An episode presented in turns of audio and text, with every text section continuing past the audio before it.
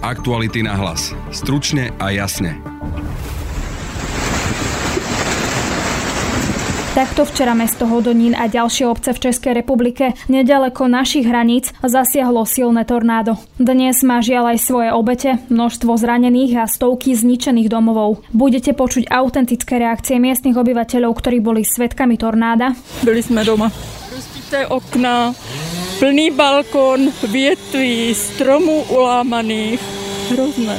Dole u Varty, tam je auto ve stromě. Farára Mariana Kalina, ktorý slúži v dvoch najzasiahnutejších obciach. Keď slúžil som svätú omšu akorát a prihnalo sa to tornádo, ľudí som poslal rýchlo, nech sa schovajú pod chorus v kostole. A tiež, ako to na mieste nešťastia vyzerá dnes. A teraz triedite škrydly, ktoré sú použiteľné ešte znova? Áno, pretože každá škrydlica sa teď bude hodiť samozrejme. Môžu sa vyskytnúť takéto tornáda aj u nás. Budete počuť klimatológa Jozefa Pecha. Ja si myslím, že v posledných rokoch sme mali veľa šťastia. Možno tak trošku nás chráni aj naša geografia. Slovensko je pomerne hornaté na rozdiel od okolitých krajín. S ktorým sme sa rozprávali aj o vysokých horúčavách a o tom, aké nás čaká leto. Práve počúvate podcast Aktuality na hlas a moje meno je Denisa Hopková. Pripravte sa na leto s novým mestským SUV Hyundai Kona. Nová Kona dostala mladý, hravý dizajn a aerodynamickú športovú siluetu s dizajnovými diskami. Pokročilé bezpečnostné prvky a moderné technológie konektivity dopĺňa veľký displej a prémiový audiosystém. Spoznajte Konu v predajniach Autopolis Bratislava na Račianskej, Panonskej alebo na Boroch, alebo sa objednajte na jazdu na www.autopolis.sk. Aktuality na hlas. Stručne a jasne. Južnú Moravu včera večer zasiahli extrémne búrky a tornádo. Prírodný živel napáchal obrovské škody, polámal stromy, povybíjal okná a zničil stovky budov. Miestni obyvatelia prebdeli celú noc v strachu a nešťastie má dnes už najmenej 5 obetí. Najhoršia situácia je v obciach ako Moravská Nová Ves, Hrušky, Ložice či Hodonín. Na mieste sa nachádzala aj naša reportérka Jana Čunderlíková a rozprávala sa s miestnymi obyvateľmi, ktorí boli svedkami tornáda, s dobrovoľníkmi, ktorí prišli na miesto pomáhať a s farárom Marianom Kalinom, ktorý pôsobí v dvoch najpostihnutejších obciach a počas tornáda slúžil svätú omšu. Jedním slovem apokalypsa. Měli jsme spuštěné venkovní rolety, kdyby jsme neměli rolety, tak máme to všechno v bytě, sousedům 6 oken, úplně. Nikdy jsem si nemyslela v životě, že něco takového zažiju, úplně hrozné, už to nikdy nechci zažít. Vy ste boli vlastne vo vnútri bytovky, keď sa to všetko odohralo? Ano. Byli sme doma. Rozbité okna, plný balkón, větví, stromů ulámaných. Hrozné. Tak to, vy ste v poriadku, nic sa vám nestalo? Nikdo, na celém řádku se nikomu nic nestalo, ale katastrofa na majetku. Řeknu to na rovinu a lidově, šlak to tref. Prostě majetek se nahradí, hlavně, že lidské životy to nestálo. Ty stromy šly úplně do lehu, To bylo prostě, to leželo a teď se to začalo lámat a začaly lítat věci, plakáty, desky, billboardy, tam jsou kalhoty někde visí na stromě, hrozné. U bratra přehodilo auto přes plot, tak se 3krát otočilo a přehodilo ho do zahrady. To člověk večer jsme to viděli, že jsme bez střechy, že jsme bez, jako všecko porozbíjené. To si vůbec neuvědomí člověk a ráno, když to jste viděla za světla, co je hrozné. Kde ste vlastne strávili teda tú noc? Vnuk nám spal dole, zeď spal nahoře, my sme to tak, že mne zatékalo z púdy, mne zatékalo do bytu, dceři zatékalo do bytu. Takže prebdená noc? Prebdená. A od rána makat. Naštěstí se nám podařilo hned sehnat lidi na střechu, takže máme opravenou střechu. Znamená to, že vy dneska viete už fungovat vo svojom byte? Budeme, ale když vám řeknu ve strašném binci, ve strašném nepořádku. Tam je naprášené, napadané, tam je porozbíjené. Klidně si sednu do toho nepořádku a budu uklízet zítra, protože mi to zpětně dochází, co se stalo a co se mohlo stát ještě. My jsme bohužel nebyli doma, byla doma jenom dcera a volala nám, že jde tornádo, nechtěli jsme tomu vůbec věřit. Jaké jsou následky na vašem dome? Následky jsou, že vlastně musíme vyměnit celou střechu, zateplení, opláštění a jelikož máme podporobní byt, takže vlastně je to neobyvatelné, nevím, kdy to podobnatelné. Jestli vidíte, všechno je tady podmáčené, protože to vlastně chyběla střecha a ještě večer začalo pršet, takže nám to zase nateklo, že toto je všechno sádrokartón, musí to jít všechno pryč. A teraz triedite škrydly, ktoré sú použiteľné ešte znova? Áno, pretože každá škrydlica sa teď bude hodiť samozrejme. Hovorí sa, že najpostihnutejšie oblasti sú tie obce ako Lužice, Hrušky. Uherská Nová Ves, Mikulčice, Lužice, no to je všetko. Máte tam nejakých známych a nejaké informácie? Ja mám v Lužicích bývalé spolužáky, hodně bývalých spolužáků. Můj kámoš, který dojíždí z Krumvířa, tak ten je v pohodě, tam se nic nestalo, tam pár stromů popadalo. A teda můj bývalý spolužák, který je se mnou od první třídy, tak o tom nemám informace. A vlastně teď, jak nefunguje ta Wi-Fi, tak na spoustu spolužáků nemám telefonní číslo, tak je nemám jak kontaktovat a bojím se třeba, že se jim něco stalo. Vy jste jeden z těch dobrovolníků, který přišel pomáhat? Ano, příkaz pana hejtmana, který nám zakázal sem jet do Hodonína, tak jsme vyjeli z druhé strany a po 500 metrech volno a vidíme tady, že lidi potřebují pomoc, tak jsme tady. Vy ste miestni, alebo ste cestovali zďalej? U Kyjova v Žesovice, no, asi 30 kilometrov. Viacerí miestni vlastne hovoria, že ani vlastne nevedia opísať to, čo sa stalo. No spoušť jediné, protože uklízíte v zahradě, jsme teď uklízeli střechu z několika garáží, které sem přiletěly, takže uklízíte vlastně bordel, který není vlastně přímo tady ani místních, no a teď jsme oddělávali elektriku, takže je to takové je to na hranici, že si myslím, že to už je na těžkou techniku. No. Trvalo to, já nevím, půl hodiny, polámalo to hromadu stromů, rozbilo to domy, popadaly stromy na auta, tak to odklízíme.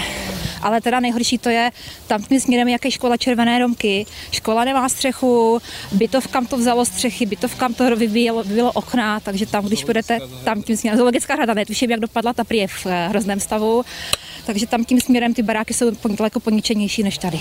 Rozhodně by tady pomohly ruce, no. Nevíme, kde jsou vojáci, kde jsou hasiči, máme tady jako spoustu vojáků, kteří samozřejmě sem asi míří, ale myslím si, že už uplynulo dost času, že ten krizový štáb mohl proběhnout v noci a ráno tady mohly být už prostě armády, mohli tady být vojáci v plné polní, mohli tady být síť dobrovolníků, kteří se už 12 hodin nabízí na internetu na pomoc a koordinaci bych přirovnal prostě vládnímu bordelu kolem covidu, tak to je úplně podobné, no. Prostě vláda neví, co má dělat a hejtman dává chaotické opatření, lidi potřebují prostě pomoc a ruce, ne keci a peníze, no. Na Slovensku sledujeme to, čo sa deje na Južnej Morave. Vy vlastne pôsobíte v dvoch tých najpostihnutejších obciach Hrušky a Moravská Nová Ves. Mohli by ste mi opísať, ako to tam včera u vás vyzeralo, ak ste boli teda v jednej z týchto obcí, prípadne ako to tam je dnes a ako sa to dotklo aj vašej farnosti? Vyzeralo to veľmi, veľmi špatne. Keď slúžil som svätú omšu akorát a prihnalo sa to tornádo, ľudí som poslal rýchlo, nech sa schovajú pod chorus v kostole. Ja s ministrantami som utekal do zakristie a začali lietať okná, vytráže, veľké kusiska. Keď by sme tam zostali, tak by sme boli mŕtvi, ale našťastie sa nikomu z tých, ktorí boli v postole, nič nestalo. A potom sme len čakali, čo sa bude diať ďalej. Odvážili sme sa otvárať ani dvere na kostole Moravskej Novej Vsi a len sme počuli veľké rány, tak kompletne celý krov kostola zletel, jedný štít zletel, ale našťastie v okolí kostola nikto nebol a vnútri v kostole teda nikomu sa nič nestalo. Prepáčte, ja len, že teda v kostole ľuďom sa nikto sa nezranil, všetci sú v poriadku, áno? Nikto sa nezranil, všetkých sme potom evakuovali preč kostola, cez sutiny, ktoré boli všade zo všetkých strán, poslal hlavné dvere sa nedali otvoriť, ale bočným chodom cez zakristiu sa všetci dostali von a potom sa spojili s rodinou tých, ktorých som mohol, lebo jedno auto sa mi podarilo zachrániť. Ostatní farníci, čo prišli autami, tak majú ich ničené. Tak som potom porozvážal všetkých, kde potrebovali domov. Dovolať sa rodina, odtrasonovať s niekým bolo veľmi ťažké, sieť bola preťažená a vôbec sa nám nedarilo kontaktovať. Takže ľudia boli v zmetku, nevedeli, čo sa deje, ale našťastie teda v tomto to dopadlo dobre. Ako vyzerá samotná obec dnes ráno? Ako keď sa tornádo preženie. Zatiaľ som to vždy videl len vo filmoch, ale teraz to vidím naživo. Polovička domov bez strechy, mnohí ľudia naozaj bez strechy nad hlavou. Na mnohých domoch to vzalo nie len strechu ako krytinu. krídle, ale vzalo to aj väzbu a mnohé oporné steny domov sú celé zrútené. Včera večer som naozaj do noci sledovala vysielanie Českej televízie, že čo sa teda deje v týchto najviac postihnutých obciach. Hovorilo sa o tom, že tam išli špeciálne záchranárske týmy, ktoré išli vyhľadávať ľudí spod trosiek domu. Vy máte nejaké informácie, či už obyvatelia obce, kde sa momentálne nachádzate, či už sú všetci vyprostení z tých trosiek domov, alebo tam ešte prebiehajú nejaké záchranárske práce? Mám informáciu smutnú, ale zároveň som aj rád tomu, že teda traja ľudia to neprežili, ale po včerajšej sile tej búrky sme sa báli, že toho bude ďaleko viac. Večer a v noci prehľadávali aj hasiči niekoľkokrát, boli aj na fare, pýtali sa, či tam ešte niekto iný je, prehľadávali celú obec, myslím si, že s tou činnosťou do rána skončili.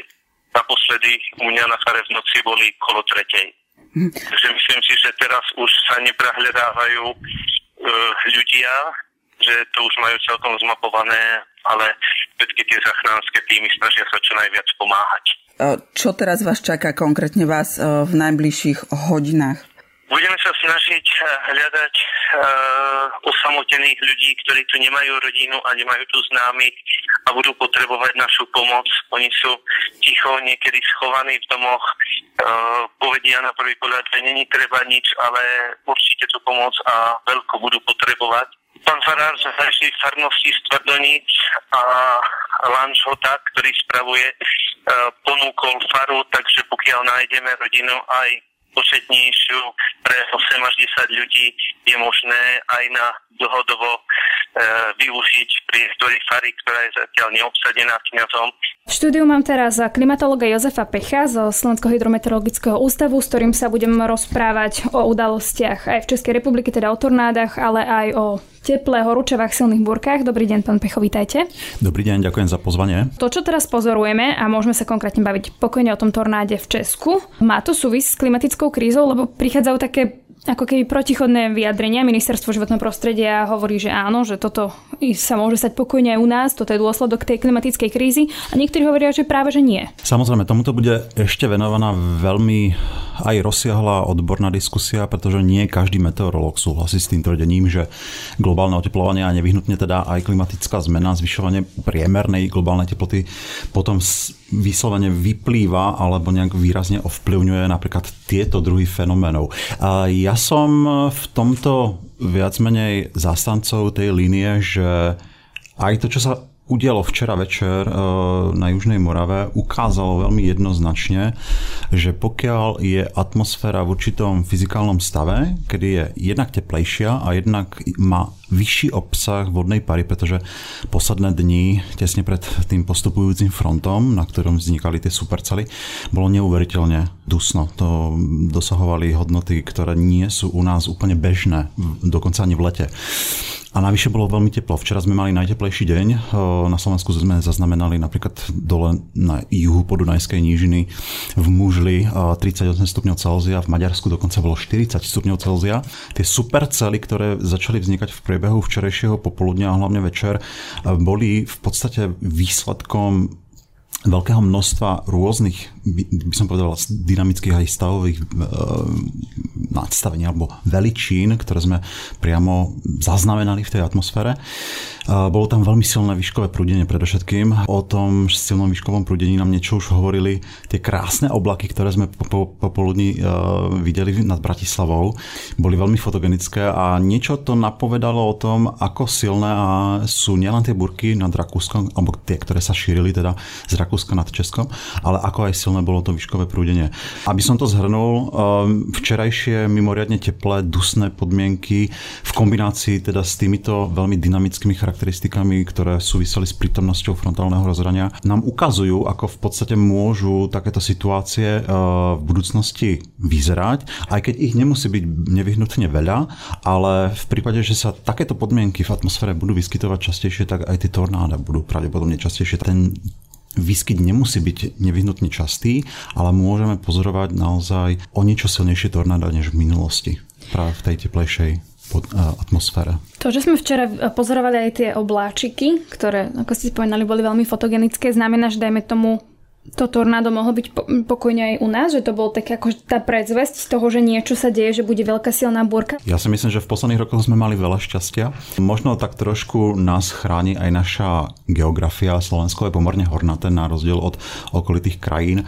Predsa len sa tie tornáda vyskytujú povedzme pri severozápadnom vetre alebo v prúdení napríklad častejšie v Maďarsku, pri východnom vetre napríklad častejšie na Morave a potom v Poľsku. A u nás je tak orografia trošku zásadne ako blokuje vznik takých silnejších supercel a dobre vyvinutých supercel. To samozrejme ešte neznamená, že v budúcnosti nebudeme mať problém s tornádami. Častejšie, aj keď postupujú cez naše územie supercelárne búrky, tak väčšinou sú ich najextrémnejšie prejavy pozorované buď v Poľsku alebo v Maďarsku. Rozumiem. A ak by to aj prišlo, tak možno spoza tých hraníc, ako napríklad pokiaľ, napríklad včera sme mali určité veľmi zvláštne šťastie, že tá supercela jednoducho išla smerom, ktorý zdá sa z časti kopíroval aj niektoré veľké vodné toky. Napríklad niektoré supercely zdá sa, že obchádzali z južnej strany tú väčšiu rieku Die a potom Moravu a potom sa odchylili smerom ako keby na sever. Naozaj to tornádo bolo len pár kilometrov od Holíča. Pokiaľ sa v budúcnosti vyskytne na Slovensku nejaké takéto veľmi silné tornádo, je celkom možné, že príde spoza ako keby hraníc. Aktuality na hlas. Stručne a jasne. Vidíme teraz vysoké teploty, horúčavy.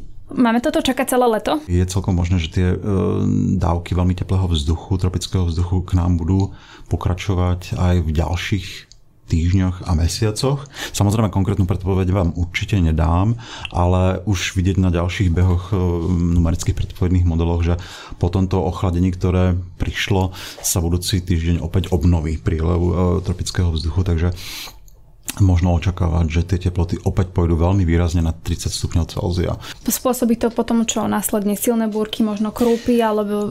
Áno, bude veľmi závisieť od toho, ako sa k nám budú presadzovať, respektíve ako k nám budú postupovať práve studené fronty a pokiaľ by sme mali vyslovene nešťastie na také situácie, ako bola v posledný večer včera, tak možno očakávať, že naozaj tie vysoké teploty, ak bude veľmi podobne dusno, ako v posledné dni, tak také situácie sa môžu naozaj zopakovať. Keď si rozberieme to teplo, ktoré dajme tomu bude teraz tie 2 mesiace, ako to napríklad bude vplývať na ľudí a možno ako vplýva na ľudí ten proces, že zrazu je veľká zima a z ničoho nič vhupneme do extrémnych teplot a ak to takto bude každý deň. Teraz by som to rozmenilo na také dve časti. Máme za sebou jednu z najchladnejších jarí za posledných zhruba asi 35 rokov. Tá jar možno pre niekoho bola príjemná, pretože neboli až tak vysoké teploty, nebolo až tak silné sucho napríklad, ale bolo tam veľké množstvo prípadov, kedy nám vyslovene teplota v priebehu 2 dní skočila aj o 20-30 stupňov Celzia. A boli to veľmi nepríjemné zmeny, veľmi rýchle. No a potom samotná veľká zmena prišla na konci mája, kedy naozaj ako keby utialo to veľmi chladné počasie, daždivé počasie a prišlo naraz v podstate vrcholné leto. Ano, ten nábeh bol pomerne rýchly a tie vlny horúčav, ktoré tu máme už v podstate od minulého týždňa, sú dôkazom toho, že stačí, aby sa zmenila konfigurácia cirkulácie a máme tu diametrálne odlišné počasie s diametrálne odlišnými teplotnými podmienkami. No a tie vlny horúčav, a teraz sa to aj ukázalo, mali sme za sebou v podstate veľmi vlhký máj. Potom prišlo k také kratšie, suchšie obdobie, ktoré v podstate pokračuje až dodnes. A tieto dve kombinácie, tie stále vysoké, jednak denné, ale aj nočné teploty, kedy napríklad v noci neklesajú teploty pod 20 stupňov Celzia a máme tropickú noc, plus teda v tom kombinácii s tým dusnom, tak toto vyvíja obrovský teplotný stres na organizmus. Či už je to človek alebo zviera. A hlavným problémom takéhoto stavu atmosféry je v tom, že pokiaľ sa reťazí niekoľko dní za sebou takéto podmienky v atmosfére, tak človek jednak je vystavený dennému vysokému dávkovaniu tepla a prehrievania, kedy teploty idú aj cez 35 stupňov Celzia, plus v noci sa nevyspí a tá vysoká vzdušná vlhkosť vám ďalej spôsobuje aj to, a preto sa dusno volá dusno, pretože sa ako keby dusíte. Tá vysoká vzdušná vlhkosť má taký nepríjemný dôsledok na ľudský organizmus, že sa vám dostáva stále menšie a menšie množstvo kyslíka do krvi. A v podstate ste stále unavení. Hej. A pokiaľ sa vám vyskytne niekoľko takýchto nocí a dní po sebe, kedy máte až vyčerpávajúce dusno, tak ten výkon človeka v práci, pokiaľ naozaj nemá klimatizáciu v interiéri, ide veľmi, veľmi rýchlo dole. Takže toto sú veľmi nebezpečné situácie, pokiaľ ich človek neustriehne a nezmení svoj životný štýl podľa aktuálnych podmienok, tak to môže viesť až ku kolapsom. A dokonca nemusíme sa baviť len o senioroch, toto trápi aj mladých ľudí. Ako sa s tým má človek teda vysporiadať, keď hovoríte, že asi musí si ten životný štýl nastaviť nejako inak, ako by to mal robiť? Tak samozrejme, počas dňa vyhýbať sa nadmernému slneniu, napríklad, aj keď ste na dovolenke. Samozrejme, dá sa veľa robiť aj v interiéroch, aby ste dostatočne efektívne napríklad vetrali, pokiaľ už teda nemáte samotnú klimatizáciu. Ja napríklad osobne to robím tak, pretože mám byt orientovaný na takú juhovýchodnú stranu, to znamená celé predpoludnie a veľkú časť poludnia mi tam svieti do okien svetlo. Našťastie mám vonkajšie žalúzie, takže v podstate väčšiu časť toho predpoludnia poludňa mám jednoducho stiahnuté tie žalúzie až dole. Sice mám tam tmu, ale musím chrániť aj svojho psa, ktorý sa naozaj v týchto dňoch dosť veľmi ako rýchlo prehrieva. Toto je jeden spôsob, ako možno výrazne ovplyvniť tú teplotu v interiéroch. Horšie je to s dusnom. S dusnom sa bojuje naozaj veľmi ťažko, pokiaľ vyslovene v interiéri nemáte nejakú nasávačku vlhkosti alebo technológiu, ktorá vám odstraňuje prebytočnú vlhkosť vzduchu, tak s tým sa bojuje oveľa ťažšie než s tým teplom. A to dusno je ešte viac nepríjemné. Koľko nám v takom lete, kde nie sú až také teploty, možno zomiera ľudí na tie horúčavy, a keď si to porovnáme s týmto letom, že či môžeme naozaj očakávať, že toho bude proste viac, pretože asi si aj povedzme, že tie byty, v ktorých ľudia žijú, nie sú stavané na také teplá, že v nich je naozaj teplo, predpokladám, teda viem to aj zo svojej skúsenosti, aj zo skúsenosti okolia, že sa to nedá vydržať doma.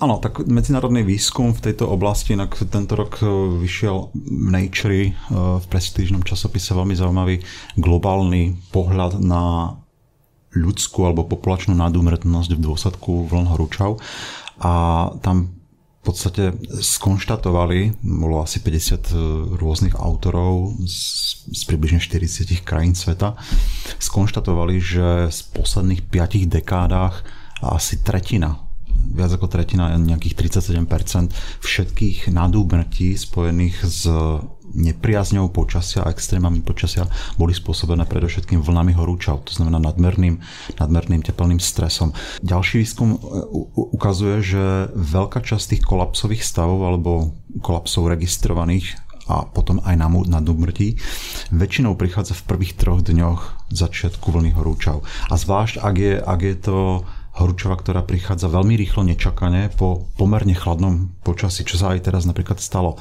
Samozrejme, momentálne nemáme konkrétne štatistiky, koľko napríklad kolapsov alebo koľko nadúmrtí v populácii bolo registrovaných teraz, posledné dni, ale pravdepodobne nejaké určite budú. V roku 2015 to bola taká vyslovene extrémna situácia. Tam tá nadúmrtnosť, ak sa nemýlim, dosiahla dosť významnú takú štatistickú odchylku. Zhruba nejakých 300 až 400 ľudí zomrelo v populácii len v dôsledku teda toho pravidelného striedania sa vln horúčav. Keď som sa vás pýtala v úvode, že či tie tornáda súvisia s klimatickou krízou, je ako keby je to otázne, ale pri týchto teplotách už môžeme hovoriť, že toto je dôsledok klimatickej krízy, že na Slovensku máme tak teplo?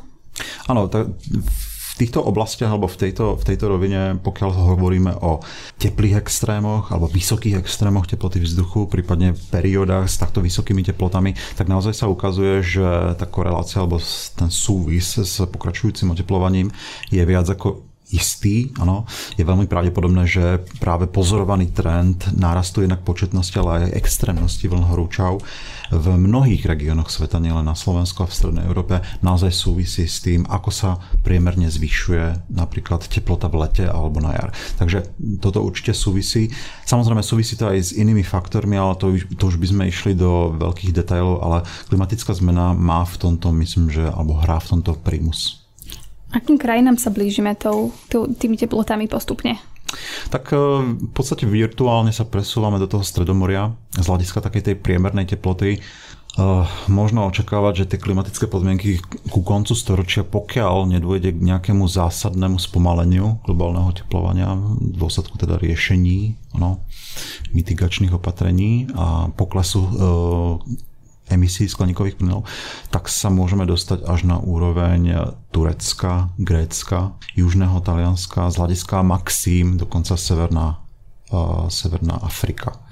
No, pokiaľ to riešiť budeme, tak otepliť sa oteplíme, alebo dôjde ešte k ďalšiemu navýšeniu tej teploty a môžeme sa priblížiť k takému Rumunsku. No a to je pre dnes všetko. Viac našich podcastov nájdete na webe Aktuality.sk a v podcastových aplikáciách. Na dnešnom podcaste spolupracovali Jana Čunderlíková, Branislav Václav, Ivan Hrušovský, Matej Ohrablo a Adam Oleš. Pekný zvyšok dňa a tiež pekný víkend želá Denisa Hopková. Aktuality na hlas. Stručne a jasne.